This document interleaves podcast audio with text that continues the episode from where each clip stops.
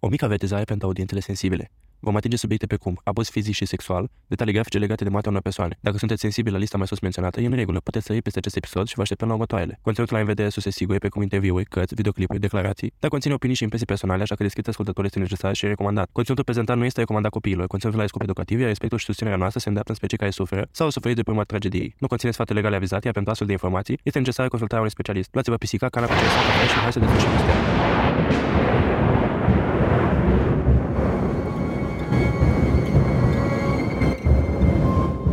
toamna anului 2021, două pisici au început propriul lor podcast. Apoi au spus, pur, să se facă lumină în acest caz. Iar apoi am apărut noi, Cristina și Alex, pentru a transmite mai departe voința pisicească. Să ne facem așadar comozi și hai să vedem ce ne-au dus pisicile în această săptămână. În acest episod vom continua discuția despre celebrii Maya Hinley și Ian Brady, un cuplu care a făcut ravagi în Marea Britanie și a strânit atenția unei întregi planete. În cea de-a doua parte a acestui caz vom vorbi despre primii lor ani de cuplu și despre primele lor victime. Hai să începem! Bună! Salutare și bine ați venit la a doua parte din trilogia Moțile din Mlaștină. Traducerea cazului este una dintre traducerile alea de la filme, care sunt absolut penale, n-au nicio legătură cu titlul original, cu filmul și revenim Mlaștina cu Bucluc. Da, sau uh, parteneri în derivă. Da, în sfârșit am venit cu a doua parte și sperăm ca imediat după asta să apară și a treia cât de repede posibil. Dar până atunci, după cum spunea un ascultător pe Instagram uh, în uh, discuțiile cu el, ne spunea că îi, plăcea foarte, îi place foarte mult când discutăm despre viețile noastre, așa că de ce să nu vorbim despre ceea ce ne-a reținut timpul în ultimele săptămâni și therefore absența unor dintre episoade. Uh, da, în ultimele săptămâni uh, cam tot în viața mea au levitat în jurul congresul unui congres, uh, congresul nostru de la medicină din Iași, Congresis, cei care sunteți la medicină sunt sigur că ați auzit de el și cei care nu sunteți, e posibil să fie auzit, pentru că s au auzit și la radio de el. Hashtag not sponsored. it, it, it's too late to be sponsored. Da, cam asta a fost uh, ocupația mea și a Cristinei, pentru că am fost uh, împreună în asta. Am organizat tot și am făcut parte în echipa de organizare. Da, și am ajutat și la organizare cât am putut și fundraising, tot, tot, tot, tot ce ține un congres și ia ca, uite, acum uh, s-a și terminat și suntem foarte mulțumiți de ce a ieșit. Sperăm că și participanții au fost mulțumiți, dar sunt sigur că da. Uh, na, adică față de alte congrese de talie studențească din țară, medicale, zic eu că ne descurcăm bine. Cam asta a fost uh, în ultima, ultimele săptămâni. Uh, treaba cu congresul, cel puțin din uh, perspectiva mea. Dacă mai ai Cristina de făcut uh, completări, sunt sigur că ai. Uh, îmi place totuși că ai fost foarte umil și ai evitat să spui că ai fost câștigător la pe locul 2 la un proiect de cercetare. Poți să ne spui mai multe despre asta? Ei, stop! Da, mă, în cadrul congresului am și prezentat uh, o lucrare despre, în fine, nu ceva prea plăcut ce putea stârni bucuria oamenilor la despre o formă foarte rară de linfom, dar care din fericire, este o formă pe cât de rară, pe atât de ușor de tratat. Pentru cine nu știe, linfomul este o tumoră de cele mai multe malignă a sistemului limfatic, în temeni uh, na, generali. Dar iată că forma asta foarte rară de limfom oferă o șansă de supraviețuire de 90 până la 100%. Și ceea ce este awesome când poți să pui diagnostic cu unei asemenea forme de limfom și să nu tratezi copilul pentru o formă de limfom clasică, care are și ea la copii șanse de între 50 și 80% de tratament, dar cu recurențe, na. cum e și leucemia, dacă știți. Ai pusei de activitate și apoi perioade de, de latență și tot așa. Dar da, am fost uh, și eu super fericit să aflu că împreună cu, cu autorii mei am, uh, am reușit să ajungem la acest nivel. Și da, au fost ca o încununare a muncii mele pe perioada congresului, ceea ce a fost uh, awesome. Adică a fost un bonus, așa, al satisfacției că am pus la punct uh, chestiuni legate de congres. Și da, am făcut parte și într-o echipă grozavă care uh, m-a ajutat să... Nu mi-a făcut deloc grea munca acolo, ca să zic așa. Ba chiar uh, au făcut-o pe cât de obositoare, pe atât de frumoasă și uh, meaningful. Dar, uh, da, uh, și am avut ocazia să fiu partener de afaceri și cu soția mea, care în caz că nu știați, uh, este angajată la o firmă de evenimente din Iași. Pentru cei care sunteți din Iași, chiar vă încurajez. Sunt evenimente de board games. Hashtag not sponsored, din nou. uh, pentru cine vrea serii de Catan, uh, Alias, Activity, Remi, nume de cod, absolut tot ce viață veți voi uh, să o duceți. Uh, în Iași găsiți locul perfect și momentul perfect pentru asemenea chestii. Și ea, unul dintre evenimentele noastre a fost în parteneria cu ei și a fost super, super fain. Cam asta a fost legat de congreses.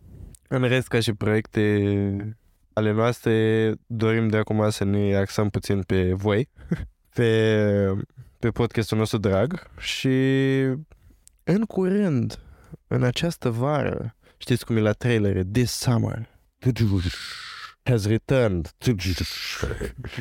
um, ne-am dorit să începem și un alt proiect, fără a-l elimina pe asta, mult mai interactiv cu voi. Despre asta o să aflăm mai multe de summer. Sincer, abia aștept să văd și eu despre ce e vorba.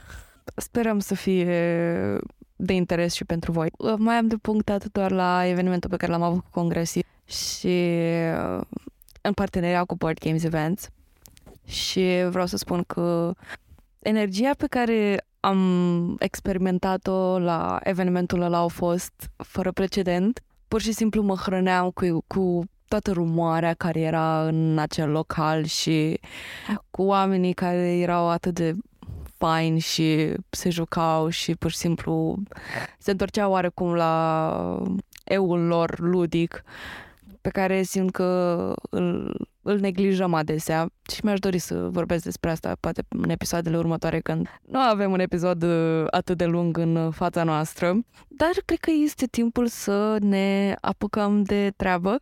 Uh, evident că este timpul, uh, pentru că vorba ta ne așteaptă un uh, caz lung în față și abia am zgâriat suprafața cu copilăriile celor doi, Uh, pentru un scurt recap, în episodul trecut am vorbit despre uh, copilăria și tinerețea celor doi, lui Ian Brady și a Mary Hindley. Uh, și cum au ajuns ca viețile lor să se întâlnească și să se cunoască la locul lor de muncă din acea perioadă, Millwoods Merchandising, în 1959, în care amândoi vor lucra. Uh, Acolo am întâlnit-o pe Maya Hinley, în Brady și, cum am mai spus, uh, ea era obsedată de Ian. El era destul de dezinteresat față de ea. Uh, nu pentru că era oarecum minevantă, nu că ar fi crezut că e urâtă sau ceva de genul, dar nu-și dorea să aibă relații personale în acest moment al vieții lui și nu voia să fie neapărat prieten cu colegii de muncă, era acolo să muncească, nu ca să-și facă prieteni. Iar în pauze de la serviciu stătea în sala de recreație acolo, așa, și citea pentru Marea, el părea o ființă incredibil de inteligentă și era de altfel destul de inteligent acum. Adică nu se poate spune că citea doar pentru să pare inteligent, ci era inteligent. Dar uh, caracteristica lui principală nu era neapărat inteligentă, ci capacitatea lui de manipulare socială. Pe lângă asta avea și acest complex de zeu. Uh, știa că este inteligent, știa că se pricepe la a manipula persoane și știa, știa că face totul atât de bine. Așa că pentru el uh, toată chestia asta nu era decât uh, faptul că Mayra îi dădea atenție și se vedea faptul că uh, o interesa, nu-i dădea decât și mai mult, uh, și mai mult avânt în a crede că este uh, mai presus de toți. După cum am mai spus, obse- obsesia mare pentru Brady a început uh, la prima vedere, de îndată ce l-a văzut. Ea a știut că trebuie să fie al ei, trebuie să fie împreună. Așa că în prima noapte, în prima tură de, în care au stat împreună, uh, și-a adunat toate prietenele și s-au dus la un bar local unde Mayra a pus la cale un plan pentru a îl corupe pe acest bărbat. Uh, A vorbit despre el toată noaptea și când s-a dus acasă a luat un jurnal și a început să țină acest jurnal în special despre Ian Brady. Nu scria despre nimic altceva, doar despre interacțiunile pe care le avea cu el. Dacă îi zâmbea în acea zi, dacă ignora una dintre întrebările ei, dacă, nu știu, orice gest pe care îl făcea Ian Brady pentru ea sau ignorând-o, ea îl nota. Dar uh, Brady părea impasibil la avansurile ei și nu se știe încă dacă chiar era neinteresat sau uh, pur și simplu vrea face asta doar pentru a o ține obsedată de el, pe principiul fructului oprit. Așa că el o ignora săptămâni întregi cu ocazionale conversații lacunare. Uh, Se uita la ea și apoi se uita în altă parte, dar în alte săptămâni îi zâmbea, îi cerea câte o favoare, uh, cum ar fi dacă ar putea să meargă și să facă o treabă pentru el. Uh, era ba cald, ba rece, era foarte bifazic așa. Dar uh, niciodată uh, nu aș putea spune că a fost fierbinte și rece. Era, câteodată era drăguț. Câteodată era drăguț. Uh, ca și citat din jurnalul Mare Hinley, uh, este unul care spune că, citez, sper că mă iubește și că se va căsători cu mine într-o zi, încheie citatul. În același moment în care ea încă era logodită cu logonicul ei și bineînțeles că își pierdea interesul în el și avea din ce în ce mai mare interes pentru el, făcând uh, tot posibilul să atragă atenția acestui bărbat. Își petrece mai mult timp în fața oglinzii dimineața, asigurându-se că arată cât mai frumos, pentru a încerca să-i atragă atenția. Iar la un moment dat, uh, ea a reușit să pună mâna pe adresa lui de acasă, locul în care locuia el atunci, și, a fo- și a folosit-o pentru a-l urmări. Creepy. Adică, dacă face un bărbat chestia asta, ar fi foarte creepy. Dar și ea e creepy. Se ducea pe strada lui și se plimba, se plimba pe partea cealaltă a drumului, sperând să dea peste el în timp ce el mergea spre magazin sau de la magazin încoace. Dar chestia asta nu prea a funcționat niciodată, el ieșea foarte rar din casă, era foarte retras, probabil că stătea în casă și citea cărți în tot timpul în care mai era defilat pe stradă. Din când în când mergea, mergea ea și prietenii ei la pubul local, unde ocazional mergea și Ian Brady și spera să-l prindă acolo. Dar uh, el nu prea era genul care să meargă la bar. Ea, pe măsură ce timpul trecea, Mayra devenea atât de descurajată de toată chestia asta, încât simțea că acest bărbat este de neatins, inteligent, misterios, așa, cultic. Citea cărți, era bine pus la punct, nu era alcoolic, cum erau mulți alți bărbați la acea vreme. Acest bărbat era special pentru ea, era diferit de tot ceea ce văzuse ea vreodată. Iar în acest moment, după cum am mai spus, trecuse un an și absolut nimic nu funcționase, nu, reușise, nu reușise nici măcar să-i atragă atenția.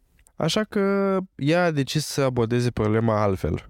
Nu, nu a renunțat, ci și-a dat seama în timp observându-l uh, care sunt autorii lui preferați, așa că s-a dus la bibliotecă și a luat o carte a unui dintre acești autori și apoi a doua zi la muncă s-a dus în sala de recreație, s-a poziționat la, la vederea lui și a început să citească din carte.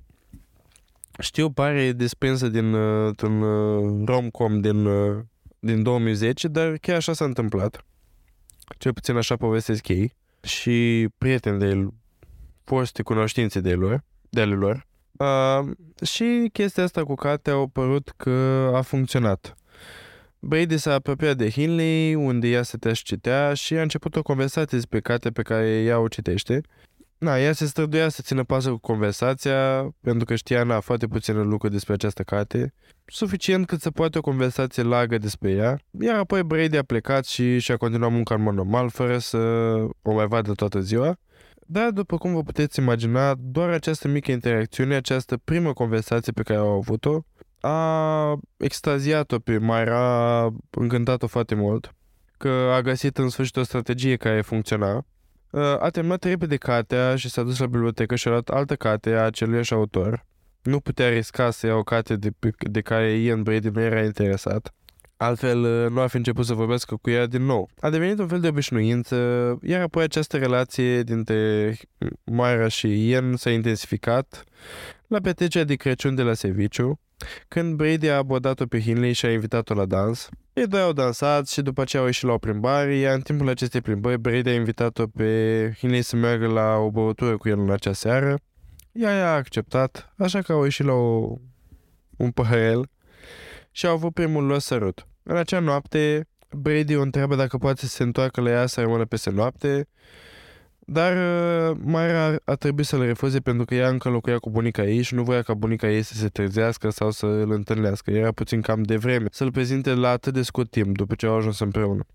Mai apoi, Brady și Hinley au plănuit prima lor întâlnire adevărată și s-au dus să vadă un film care avea teme destul de pregnante despre religie și creștinism, iar Mayra, Mayra fiind creștină l-a adorat. Brady, în schimb, era ateu și avea o mulțime de opinii puternice despre acest film, l-a văzut dintr-un punct de vedere foarte analitic și când au ieșit să se vească ceva după ce au văzut filmul, Brady s-a așezat și a disecat logica filmului în fața lui Hinley, iar acestea nu prea a plăcut.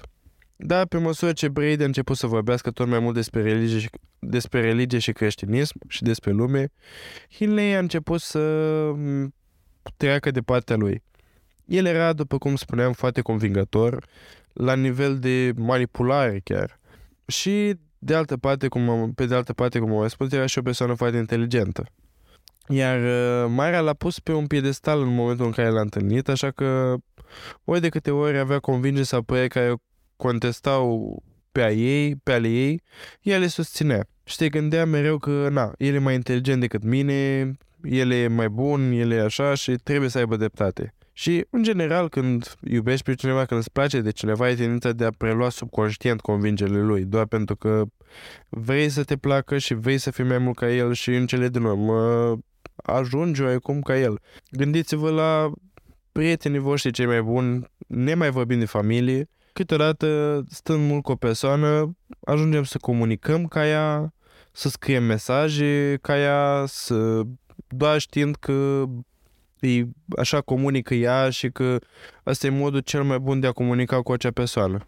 Partenerul sau uh, un prieten folosește mult uh, puncte, puncte, puncte, de exemplu. După un timp, chiar dacă tu nu făceai asta înainte, folosești tot un mesaj chestia asta sau un anumit emoji sau whatever. Dar uh, pentru Mayra, chestia asta a făcut-o să-și piardă aproape complet uh, religiozitatea și uh, la scurt timp după ce au început să se întâlnească, Maya Henley și-a pierdut uh, virginitatea cu Ian Brady. Acum, na, știți că asta era pentru ea ceva ce ar fi trebuit să se întâmple după căsătorie, ea că s-a întâmplat după na, relativ puțin timp de la ce au început să se întâlnească. Ea la scurt timp după ce s-a întâmplat chestia asta, Mara l-a prezentat pe Brady mamei ei, Nelly, iar Nelly era, să poate spune, de parte de fi încântată de Ian Brady, Mara neînțelegând de ce, ă, poate pentru că acesta era bărbatul visului ei și nu putea vedea nimic rău în el.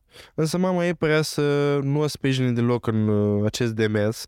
Nelly a văzut în Ian Brady aceleași comportamente pe care le vedea la soțul ei. Deși era un alcoolic abuziv, era și controlator, manipulator și i-a spus și mare îngrijorare în legătură cu Brady, dar în acest moment uh, acestea nu-i păsa. Acest bărbat era tot ce și-și doia în ultimii doi ani și în sfârșit îl avea. Pentru ea toate red flag-urile cumva nu existau și mi-aduc aminte acum de un reel cu o iguană din asta veninoasă și scria pe, pe geam lângă ea, în timp ce stau mângâia, scria acolo venomous, adică veninos. Și el citea venomus, mm, așa te cheamă, venomus. Adică cam așa ignora și uh, mai era Hinley uh, red flag-urile. A, de ce să continue relația, chiar și așa?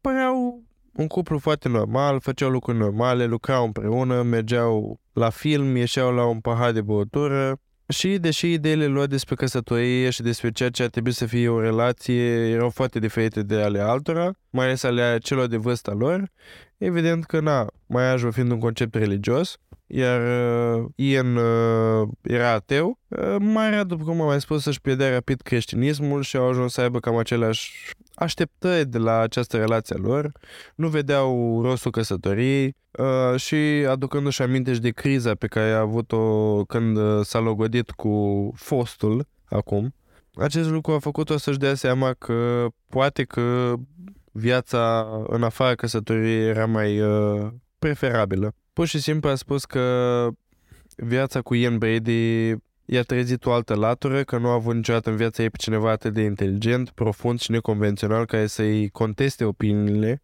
Și na, pentru că în general toată lumea din jurul ei avea aceleași opinii, Uh, el le-a adoptat, dar nu neapărat pentru că credea în ele. Și se întâmplă asta des și în zilele noastre când uh, suntem produsul uh, societății în care trăim. Și dacă toată lumea din jurul tău se căsătorește imediat te căsătorești tu, consider că este o normă socială acceptabilă de care nu te poți desprinde, dar în zilele noastre tindem să trecem peste chestia asta.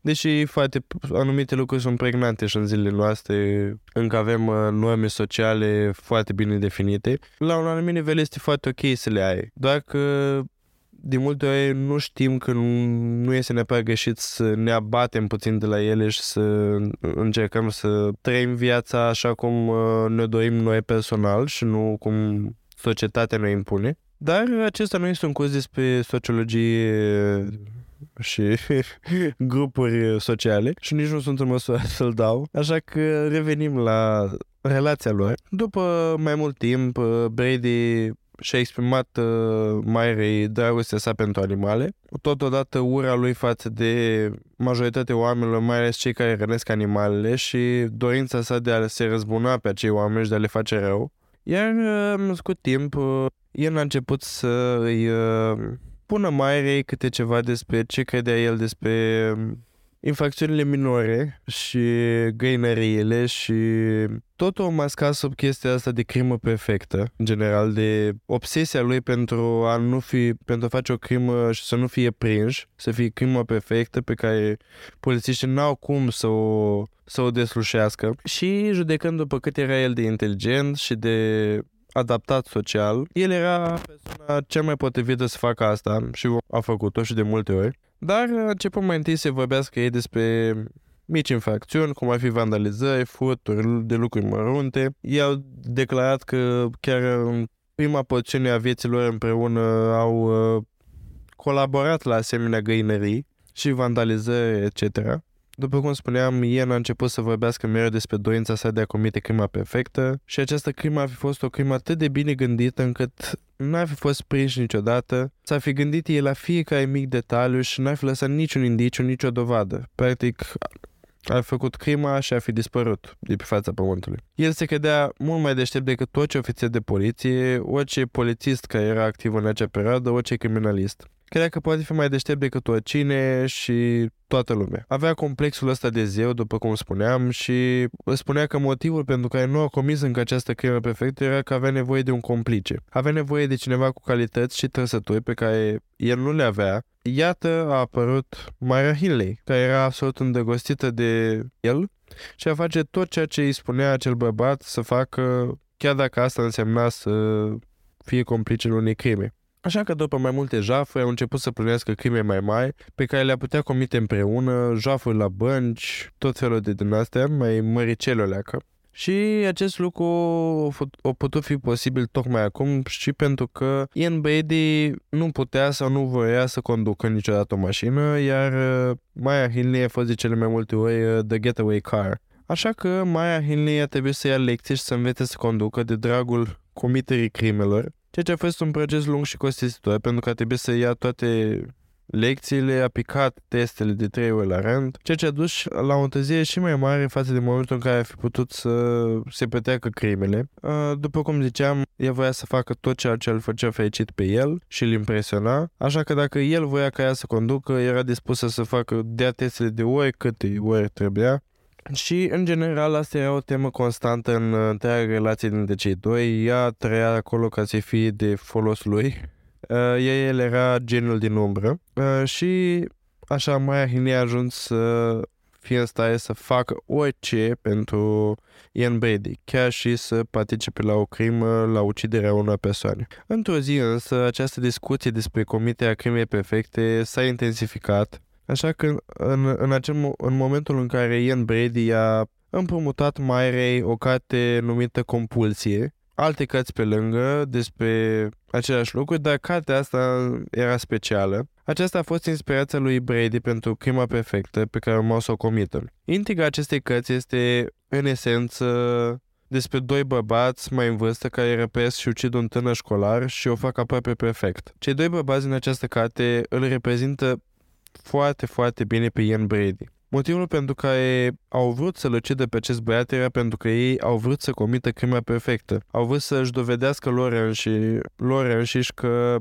și lumii că pot scăpa nepedepsiți de crimă, aveau aceleași trăsături ca Ian Brady, erau foarte inteligenți, aveau acest complex de superioritate, se credeau mai buni decât poliția și detectivii, dar la sfârșitul cărții bărbații greșesc într-un detaliu foarte prostesc. Gen, unul dintre ei își uită ochelarii la locul crimei și toate lucrurile, celelalte lucruri au fost pierdute din cauza acestei neglijențe. După ce Mare a terminat de citit această carte, Brady a stat și a disecat-o în fața ei și i-a arătat toate lucruri pe care bărbații le-au făcut greșit și toate lucruri pe care el le-a fi făcut diferit. Și asta a fost ca un uh, impuls pentru ei să încerce să comită și ei o asemenea atrocitate, dar să o facă fără să fie absolut deloc prinși. Și așa și-au început ei uh, viața de crime și de orori uh, pe cu care vom fi în scurt timp obișnuiți.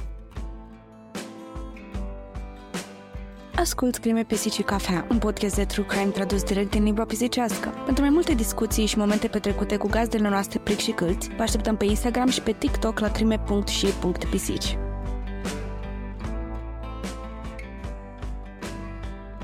Mayra și Ian S-au urcat în acea zi amândoi în duba Marei și mergeau cu mașina prin zonele, zonele cu școli locale și se uitau la toți copiii încercând să aleagă ce fel de victimă ar vrea un băiat, o fată, un copil mai mare, mai mic, mai înalt, mai blond. Iar Brady chiar a făcut fotografii ale acestor copii în gutea școlii pentru a le putea lua acasă și a le folosi ca referință.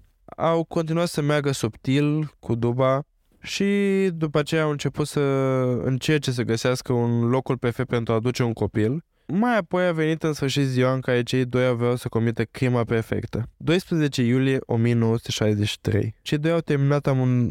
Cei doi au terminat munca la Mill Woods Merchandise și s-au întâlnit la casa bunicului uh, pentru a planifica uh, crima. Acum, Brady a făcut o mulțime de pregătiri, în această casă, trebuia să se asigure că cei doi aveau cât mai puțin lucruri asupra lor pentru a se asigura că nu vor scăpa nimic pe acolo ce ar putea să-i demaște. Uh, așa cum bărbații din acea carte și lăsaseră ochelarii, el s-a asigurat că nu au avut nimic ce putea cădea de la ei. A verificat o nasturi de la hainele lui și ale Mairei pentru a se asigura că niciunul n-ar putea să se rupă.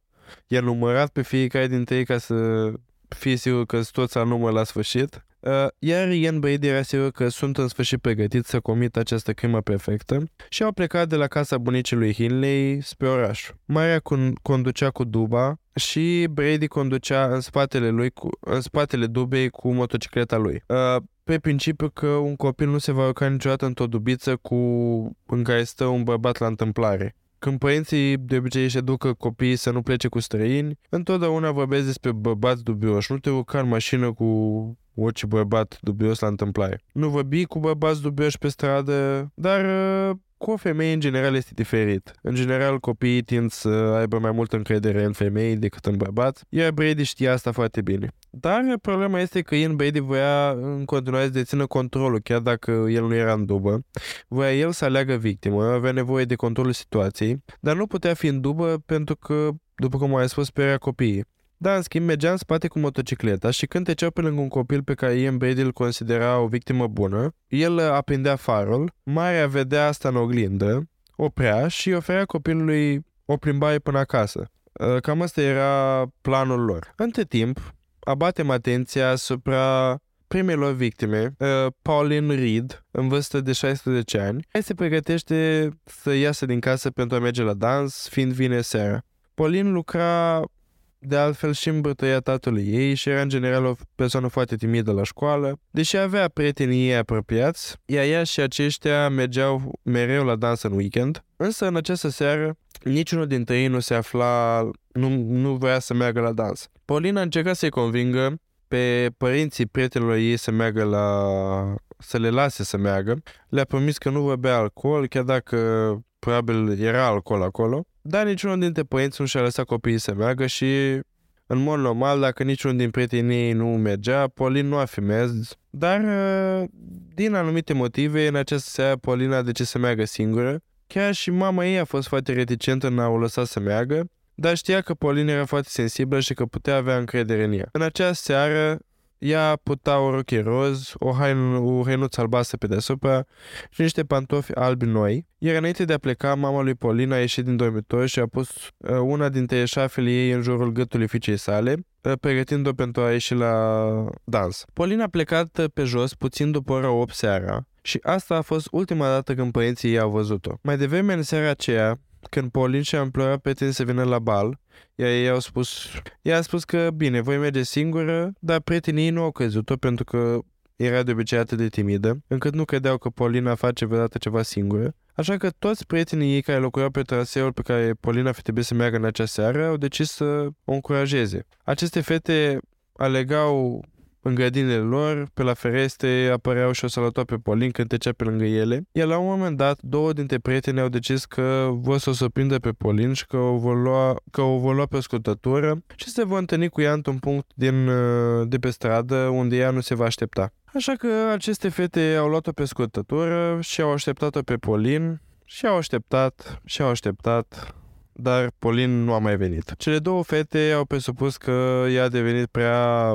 anxioasă și s-a întors acasă și a decis să nu mai meargă la dans, așa că cele două fete s-au întors acasă fără să mai se întrebe chestii. Între timp, Maya Hinley și Ian Brady se plimbau pe străzi în căutarea victimei perfecte și au trecut pe lângă un copil de 8 ani care mergea pe marginea drumului. Brady a văzut copilul și s-a gândit că, ok, asta e prima victimă, perfectă, și-a aprins farurile i-a spus, i-a transmis mai Hinley să tragă pe dreapta, dar ea a continuat să, conduc, să conducă. În cele din urmă, după ce a zis copilul a trecut pe lângă ei, Mara a tras pe dreapta și Brady a tras în spatele ei pentru a întreba ce s-a întâmplat, de ce n-ai oprit când ți-am spus? Iar Mara Hinley i-a explicat că a recunoscut-o pe acea fetiță de 8 ani. Era de fapt o vecină a bunicii ei, deci era o fetiță care locuia aproape de ea și a simțit că era prea riscant a simțit că ea pe Escan din mai multe motive. În primul rând, această fată locuia aproape de ea, deci ar fi putut fi suspectă. Iar în al doilea rând, această fată avea 8 ani și Maya Hinley a simțit că ar fi fost mult prea mult. Uh, știi, na, dacă un adolescent dispare, uneori se suspectează că a fugit, că în fine. Dar o fetiță de 8 ani este foarte puțin probabil să fi fugit, așa că imediat echipa de căutare a fi fost alarmată și a fi căutat-o peste tot. În orice caz, au decis că această fetiță de 8 ani era prea riscant să o răpească pentru a fi prima victimă, așa că a continuat să conducă, au mai mers câteva minute până după ora 8 seara, când Brady a văzut o fată mai măișoară uh, care mergea pe marginea drumului cu o hăinuță albastru și niște, pan- și niște pantofi albi noi. Fata aceasta părea puțin mai înaltă decât ultima, puțin mai adultă, dar tot simțea că o poate învinge dacă e nevoie să se lupte cu ea. Nu era prea mare ca să se poată apăra, așa că i-a făcut semnul lui uh, Hinley să treacă pe dreapta. Ea s-a uitat la fata de pe magia domnului și a recunoscut-o ca fiind Pauline Reed. Lucrase în trecut cu mama lui Pauline, dar în ciuda acestor lucruri a tras pe dreapta și a oferit lui Pauline Reed uh, oportunitatea de a o duce ea la dans, iar Paulina a recunoscut-o pe Myra Hinley ca fiind sora mai mare a prietenii sale, Morin. Era o fată prietenoasă, așa că Paulin s-a urcat în dubă și au mers pe clubul uh, unde ea avea dansul. Iar apoi Mara s-a întors pe Paulin și a spus, știi ceva, mi-am pierdut o mănușă la mlaștele din apropiere zile trecute și e foarte greu de găsit. Pentru mine este important, ai valoare sentimentală, înseamnă foarte mult pentru mine. Te-a deranjat să vii uh, la mlaștele să mă ajut să o găsesc? Ea a spus de altfel că o va lăsa pe Polin la club, la club uh, după ce vor găsi mănușa. Uh, se vedea că Mayra era foarte panicată, foarte neliniștită, pentru că ea declară că Pauline chiar a întrebat-o dacă este bine la un moment dat, pentru că părea foarte anxioasă, nervoasă când a urcat. totuși au ajuns la mlaștini, ea a fost de acord să o ajute pe Maia să-și găsească mănușa și atunci uh, Mara a prezentat-o lui Ian Brady, care le urmărește pe motocicletă. A spus că, hei, el este prietenul meu, a venit să ne ajute să căutăm mănușa. Din acest moment, versiunea lui Hinley diferă foarte mult de cea a lui Brady și, în general, asta este o trăsătură a tuturor crimelor pe care cei doi le comit. Mayra spune că i-a privit pe Ian Brady și Pauline mergând spre mlaștin și în cele din urmă au coborât un deal și nu i-a mai văzut. Așa că Mayra s-a dus și s-a așezat în dubă și a așteptat acolo jumătate de oră, trei sferturi de oră și apoi Brady a bătut la geam.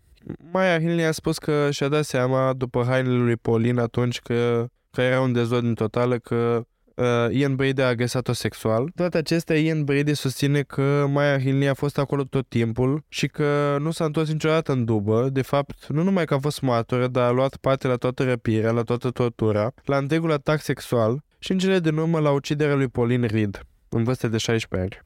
Brady spune chiar că Myra a devenit uh, chiar mai vicioasă și mai depravată decât el în anumite momente, a trebuit chiar să o pălmuiască pentru a o calma și pentru a o scoate din furia în care se afla. Brady susține că Myra a smuls medalionul de la gâtul lui Pauline Reed, cel pe care mama ei îl împrumutase și îl pusese înainte de a pleca uh, din casă, împreună cu pregătirea înainte, înainte de a ieși din casă, na? Ea a smuls acest medalion de la gât și și-a spus că nu mai e acum nevoie de el. Dar, desigur, pentru că relatorile lor sunt atât de diferite, nu știm exact ce s-a întâmplat, dar ceea ce știm este că dovezile fizice nu mint și putem spune ce răni a suferit Pauline Reed, ne putem spune cine le-a provocat cu adevărat. Ian Brady sau Maya Hinley. Trigger alert, vom intra puțin pe scena crimei, care este destul de hardcore.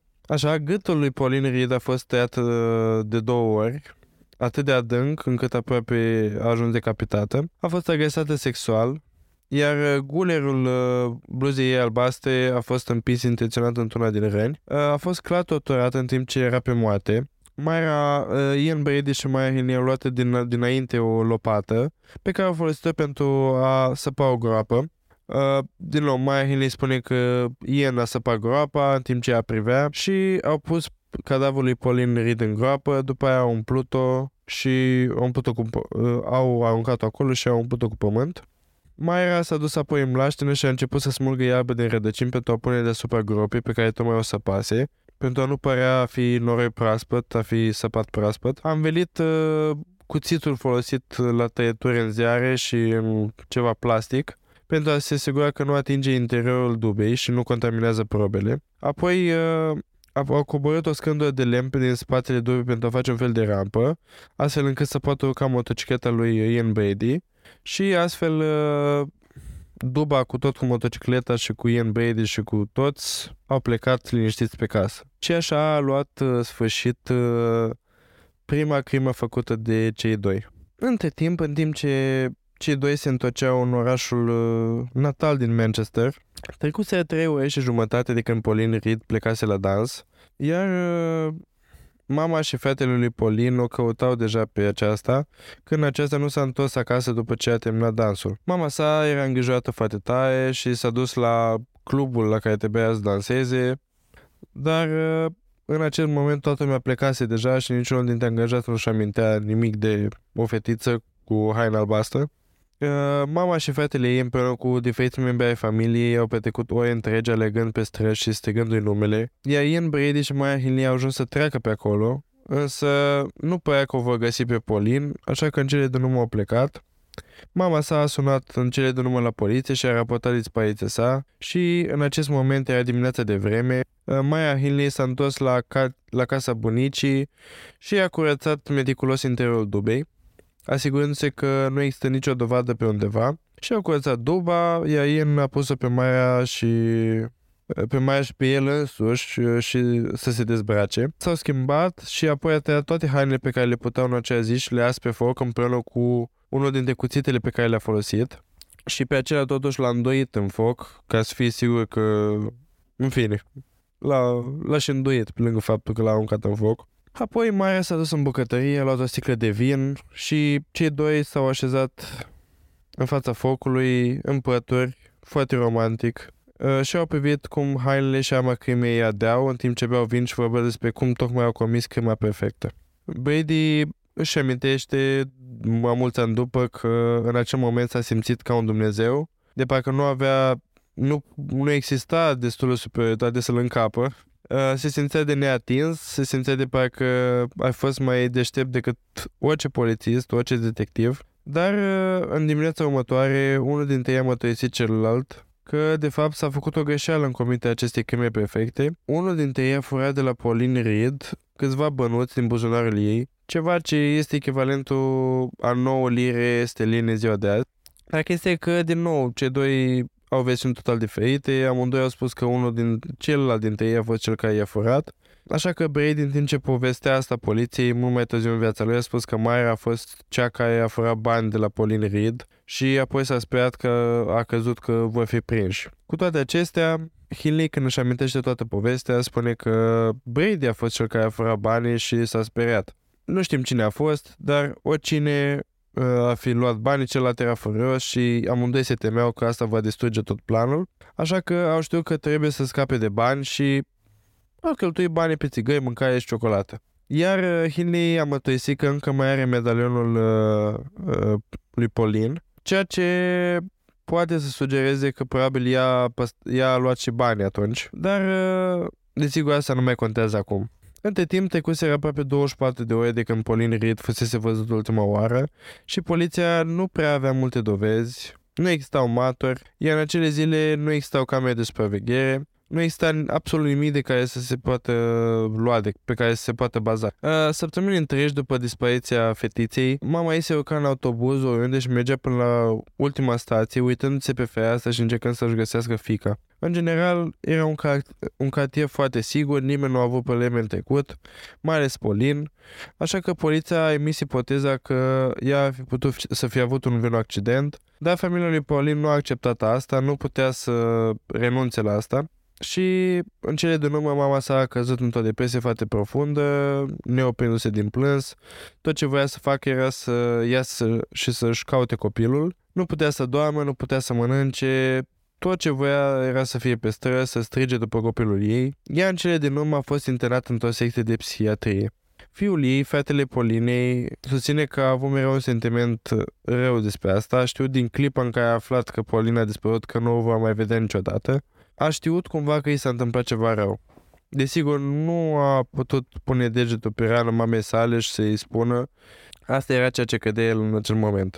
După câteva zile de la aceste întâmplări, Mara și Ian s-au întors în, la marginea mlaștinului unde era îngropată Polin și au luat pături și au luat vinuți și de data asta au pus pătura deasupra mormântului lui uh, Polin și acolo au stat și au vorbit încă o dată despre crimă. A făcut poze împreună deasupra acestui moment. A făcut poze și cu uh, și cu câinilor.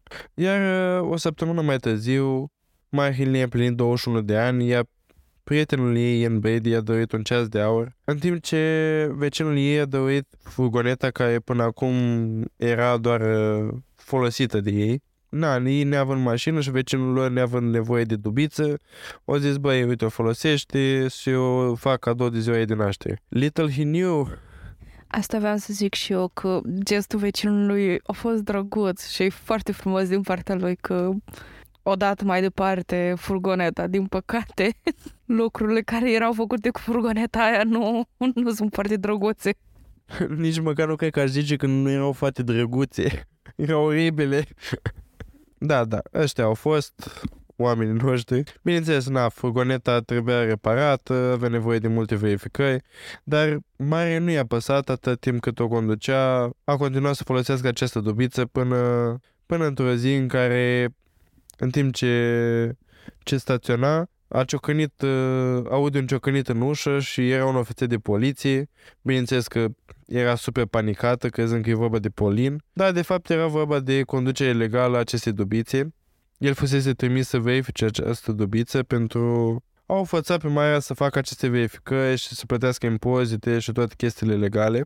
Dar uitându-se polițaiul ăsta la dubiță, și-a dat seama, băi, și-a dat seama că a fost și el destul de interesat să cumpere el dubița de la ea. Dar, na, legal nu putea să cumpere dubița în timp ce era încă în timpul serviciului. Așa că el voind totodată duba, trebuia să întâlnească cu ea în timpul, ei, în timpul lui liber, așa că a invitat-o pe Marea la un pahar după terminarea turei lui. Marea a acceptat această întâlnire, iar când uh, i-a spus asta lui Ian Brady, lui s-a părut foarte amuzant că un ofițer de poliție vrea să cumpere o după în care a fost comis o crimă și a încurajat pe Maia să se întâlnească cu el, iar acesta s-a întâlnit cu ofițerul de poliție. Se spune că asta a dus de fapt la o aventură a Marei cu acest ofițer de poliție.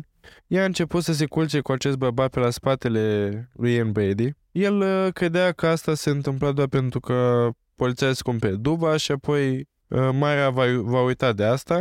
Dar nu, ea a continuat să se vadă cu polițaiul. În timp ce ea se vedea cu acest tip, el a spus că eu a fi o achiziție foarte bună pentru forțele de poliție, Maia, și că are o gândire foarte analitică și inteligentă și că avea să o înroleze la poliție pe Maia. Ea avea un fel de rigoare natural, așa, nu, nu foarte intimidantă, dar era destul de uh, impunătoare, oarecum e așa. Pe de altă parte, îi plăcea și ideea să fie polițist. A venit acasă, i-a spus lui Ian Brady despre asta, el a primit-o foarte bine, crezând că ar fi foarte bine să aibă pe cineva din interior, cineva care ar putea să divulge informații despre investigații și care ar putea să scape de probe dacă va fi nevoie. Așa că a încurajat-o pe Mayra să urmeze acest curs și a început să se pregătească pentru a deveni ofițer de poliție, dar în același timp Ian Brady a aflat despre aventura ei și bineînțeles că a nebunit, a distrus toată casa și i-a spus Mayra că nu va mai fi ofițer de poliție cât timp va trăi el și se va asigura de asta și că de altfel nu va mai vedea pe acest bărbat niciodată. Acceptat, a încetat să se mai vadă cu acest tip. Considera că Ian Brady era mai important pentru ea decât ofițerul de poliție. Ian Brady era foarte încântat, simțea că a câștigat, că a fost mai estes decât poliția și a început să se plictisească puțin. Era gata să comită a doua crimă. Cu toate acestea, Mara a declarat poliției că ea încă nu era dispusă să comită această a doua crimă. Prima dată, da, era dispusă, dar uh, nu era dispusă să o facă din nou. Dar, bineînțeles, din nou ceea ce își dorea Ian prima, așa că pe 23 noiembrie 1963, cei doi s-au îndreptat pe o piață locală pentru a găsi o victimă. Brady a avut grijă să schimbe puțin scenariul. Dacă a fi luat un al doilea copil de pe marginea drumului, a fi părut suspect, iar cele două crime și cele două dispariții au fost foarte repede conectate. Așa că a ales să ia un copil dintr-un alt loc, dar, na, o piață este foarte aglomerată și sunt mulți copii acolo, iar oamenii ar putea să nu observe dispariția unui copil. De asemenea, mai purta uneori o perucă neagră pentru a-și ascunde părul blond decolorat, pentru că, așa cum am spus, era ceva unic. Nu multe femei aveau păr blond decolorat în acea vreme. Era ceva ce atragea atenția asupra ei, ceea ce îi plăcea în mod normal, dar când încerci să răpești un copil, nu pe vei să atragi atenția asupra ta. Între timp, în această zi de noiembrie, John Kilbride, în vârstă de 12 ani, ajuta la piața locală. Uh, John era cel mai mare dintre cei șapte frați și era foarte bine crescut, deși un băiețel așa obrăznicut, dar nu în sensul rău, așa șotios, uh, câteodată puțin neastâmpărat, dar nu prost crescut, era un băiețel drăguț, cu bun simț, cu o mulțime de prieteni, foarte plăcut printre colegii săi de clasă și printre adulți deopotrivă. Se juca mereu cu prietenii săi, era serviabil, ajuta mereu prin casă, își ajuta mama, bunica, dacă avea nevoie de cumpărături. Orice a fi avut nevoie familia sa, el era acolo să-i ajute. În acea zi, John și prietenul lui au fost la cinema și s-au uitat la un film, iar apoi întors pe casă, au decis să se oprească în piața locală, lucru pe care îl făceau foarte des, iar asta l-a pus pe John în piață în același timp cu Ian Brady și Maya Hinley. Evident că na, cei, ceilalți patru băieți nu, nu vreau să neapărat să fac cumpărături în același loc, așa că ei s-au împrășteat, s-au despărțit ca în scooby și au mers la diferite tarabe și unii dintre ei au început să ia comisioane, gen să facă chestii pentru tarabele alea, ca să mai câștige și ei un bănuț, când atunci mai fusese la film și păsese bușculița. Uh, iar mai apoi au terminat la ore diferite și s-au dus acasă la ore diferite, ceea ce înseamnă că atunci când John Kilby terminase de lucrat, când tipul de la tarabă nu mai avea nevoie de el, era singur, așa că s-a dus și s-a așezat pe, uh, pe o bădură și a început să mănânce niște biscuiți pe care tipul de la tarabă îi dăduse. Și când, uh, atunci când a început să stea și să mănânce, a fost abordat de o femeie. Maya Hinley, care părea foarte îngrijorată și care îi spunea că, hei, sunt sigur că părinții tăi sunt îngrijorați și că e deja târziu și că avea să te duc acasă, se întunecă, se face târziu, lasă-mă să te las acasă. Și, na, John, văzând o femeie foarte amabilă, vrând să-l duc acasă, acceptă să fie dus acasă, se întorc la dubă și Maya spune că hei, uh, prietenul meu tocmai a terminat și el serviciu, el va sta în spate și într-adevăr Ian Brady era în uh, patele în spatea dubiței și după ce au început să conducă o leacă, Maya Hinley spune și lui John uh, despre povestea cu mănușa pe care a pierdut-o în mlaștină și că trebuie să se ducă să o caute. Uh, de fapt a fost de, de data asta așa ca un uh, un scenariu așa între ei, Brady spune, hei, știi cum va unii mănușa ta? Și Maya Hinley spune, vai, cred că am uitat-o la, la mlaștină și se întoarce apoi spre John și spune, hei, crezi că am putea înainte de a merge acasă la tine să mergem să o căutăm, că înseamnă foarte mult pentru mine, așa. Și John, după cum a spus, era o persoană foarte serviabilă, un băiețel foarte bine crescut și a spus, da, ok, apărut reticent la început, dar după aceea își dădea seama că nu o să ajungă pe jos acasă la timp și că chiar și cu deturul spre Mlaștine tot va ajunge mai repede cu dubița, așa că a zis ok. Așa că au mers cu mașina până la uh, Mlaștini și din nou există două versiuni diferite ale acestei povești. Bineînțeles că Mayra spune că își amintește că l-a privit pe John, i-a privit pe cei doi mergând pe deal și își amintește că s-a gândit cât de mic era copilul de data asta și neajutorat, ca un mielușel dus la tăiere atât de inconștient de toate astea, dar bineînțeles că versiunea lui Brady contrazice acest lucru. El a spus că Mara a fost din nou acolo tot timpul și s-a alăturat la tragedia care s-a întâmplat. În schimb, de data asta, ei nu au nu i-au uh, tăiat gâtul uh, lui John, ci au ales să-l sugrume.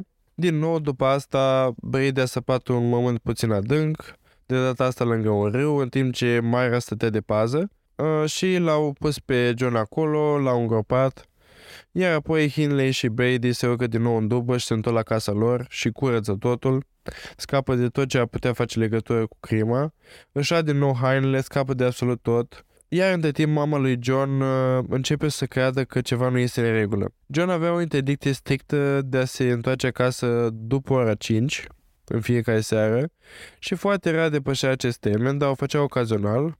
Așa cum am mai spus, era un băiețel uneori neastâmpărat, uneori stătea afară până la 5 și 10 sau 5 și 20, dacă era cu un prieten, dar de ce mai multe ori ajungea acasă imediat.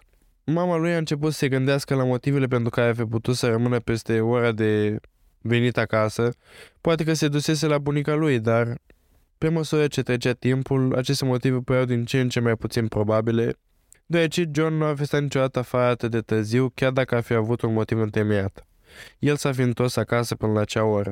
În cele din urmă, mama lui a devenit atât de îngrijorată încât a chemat poliția și fiecare dintre prietenii lui John cu care a fost în acea zi, cu care a mers la film și cu care a mers apoi la piață și a făcut comisioane, fiecare dintre ei a spus că nu l-a mai văzut de la piață de când s-au despărțit și s-au dus la tarabe diferite toți au plecat apoi acasă la ore diferite și niciunul dintre ei nu, a, nu l-a văzut. Între timp, fratele mai mare lui John a început să umble din stradă în stradă, bătând la fiecare ușă, întrebând pe oricine dacă l-a văzut pe frățiorul său, dar nimeni nu l-a văzut. Pe măsură ce săptămâna trecea, familia a pierdut multă speranță în această anchetă.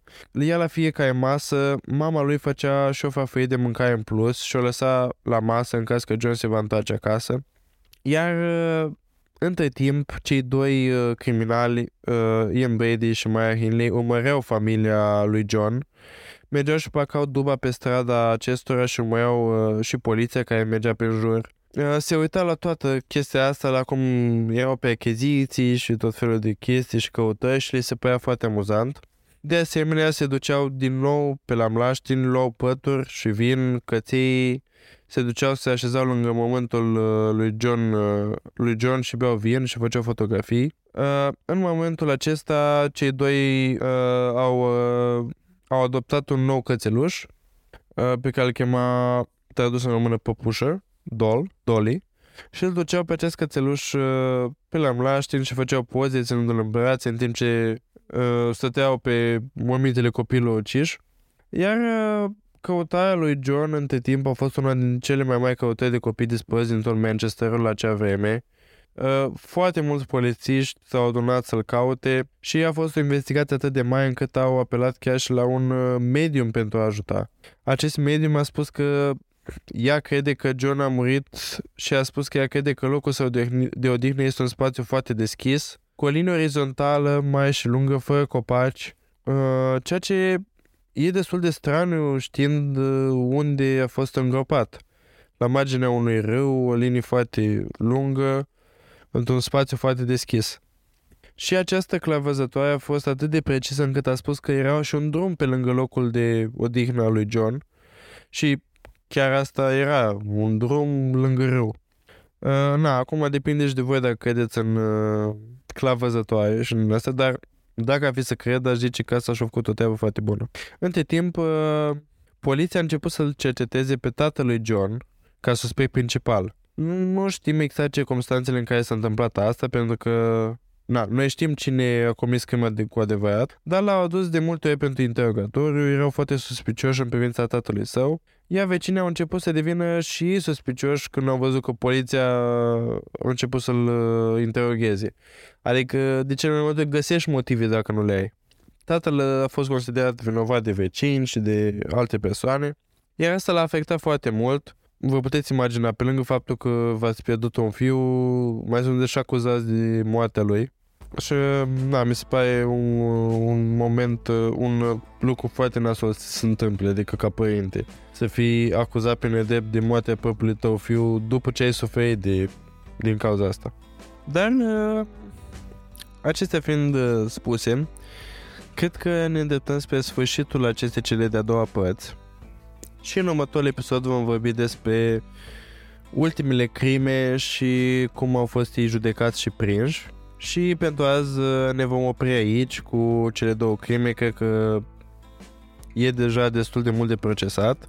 Uh, oricum, uh, cea de treia parte va sosi destul de repede, așa că nu va fi un delay foarte mare. Da, mi se pare că predicția mea pentru episodul următor o să fie că cei doi o să devină mult prea comozi cu activitatea lor astfel încât încrederea lor a crescut. Deja au două crime la activ care au fost duse, din păcate, la bun sfârșit cu succes. Și de obicei, când cineva reușește să facă asta fără să fie prins, ba mai mult să găsească autoritățile sau comunitatea din jurul acestor crime un vinovat în ghilimele mai viabil și mai apropiat cazului, uh, se tinde să devii cocky, să devii încrezător în tine și să faci uh, greșeli. Așa că sper din tot sufletul să fi fost totul atribuit corect și cei doi să-și primească pedepsa pe care o merită. Uh, dar uh, fiți atenți pe pagina noastră de Instagram și o să aflați acolo când vom afla deznodământul în partea a treia episodului din Crimele de la Mlaștină. Acestea fiind spuse, vă urăm o zi de marți demențială și ne vedem la sfârșitul săptămânii cu cea de treia parte. Pa!